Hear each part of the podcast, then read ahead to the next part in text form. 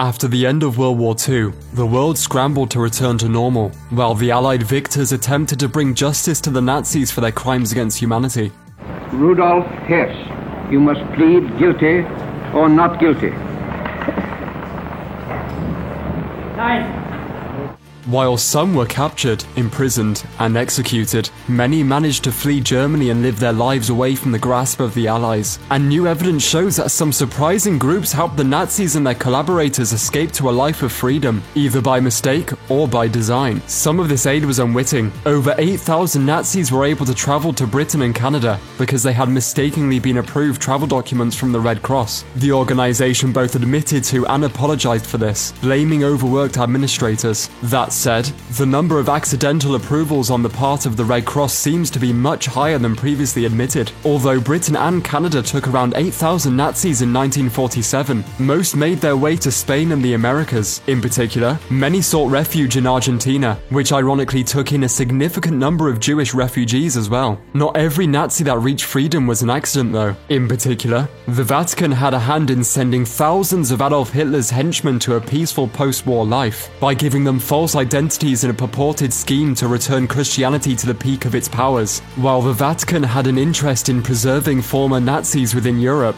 the Pope himself had his reasons for keeping Adolf Hitler's followers alive and well. Pope Pius XII was staunchly anti Semitic and anti communist, and as one of his first acts as Supreme Pontiff, he rehabilitated a French far right fascist group condemned by his predecessor. The length of his involvement in the Nazi migration is not fully known, but his support for the Who aided anti communist governments in South America suggests he likely would have approved of the Vatican's methods. In addition, the Red Cross was overwhelmed with refugees at the time and asked the Vatican to help deal with the thousands of travel papers that had piled onto their desks. The result was the spread of Nazis across Europe, North America, and South America, sometimes along with escaping Jews. Though the organization has since condemned its own inaction, at the time it deemed itself too busy with other refugees to fully deal with the situation. Meanwhile, a Nazi sympathizing bishop named Alois Karl Hudal helped create a series of so called rat lines, along which Nazis could flee with their newly acquired false papers. Hudal thought himself a charitable man, rescuing scapegoats of the war, yet reportedly personally secured the safety of significant Holocaust officials. The rat lines extended across Europe, helping some of the most despicable war criminals of the Second World War escape into peace and obscurity in the years following 1945. For example, the concentration camp commander and mass murderer Franz Stangl was escorted to the Vatican and personally met by Bishop Alois Karl Hudal, who saw Stangl off to Syria and eventually Brazil. The networks of sympathetic houses and hideouts, many of them churches, stretched over the Alps, allowing thousands of Nazis to scurry from Austria to Genoa, where they could board ships to sail across the Atlantic. The escape system was so heavily associated with the Catholic Church that it was even referred to as the monastery route. This wasn't a highly organized system, however, and it relied heavily on word of mouth and a lot of waiting around on the part of the escaping Nazis. Indeed, the entire operation would likely have fallen apart without the aid and guidance of the church itself. While the extent of Pope Pius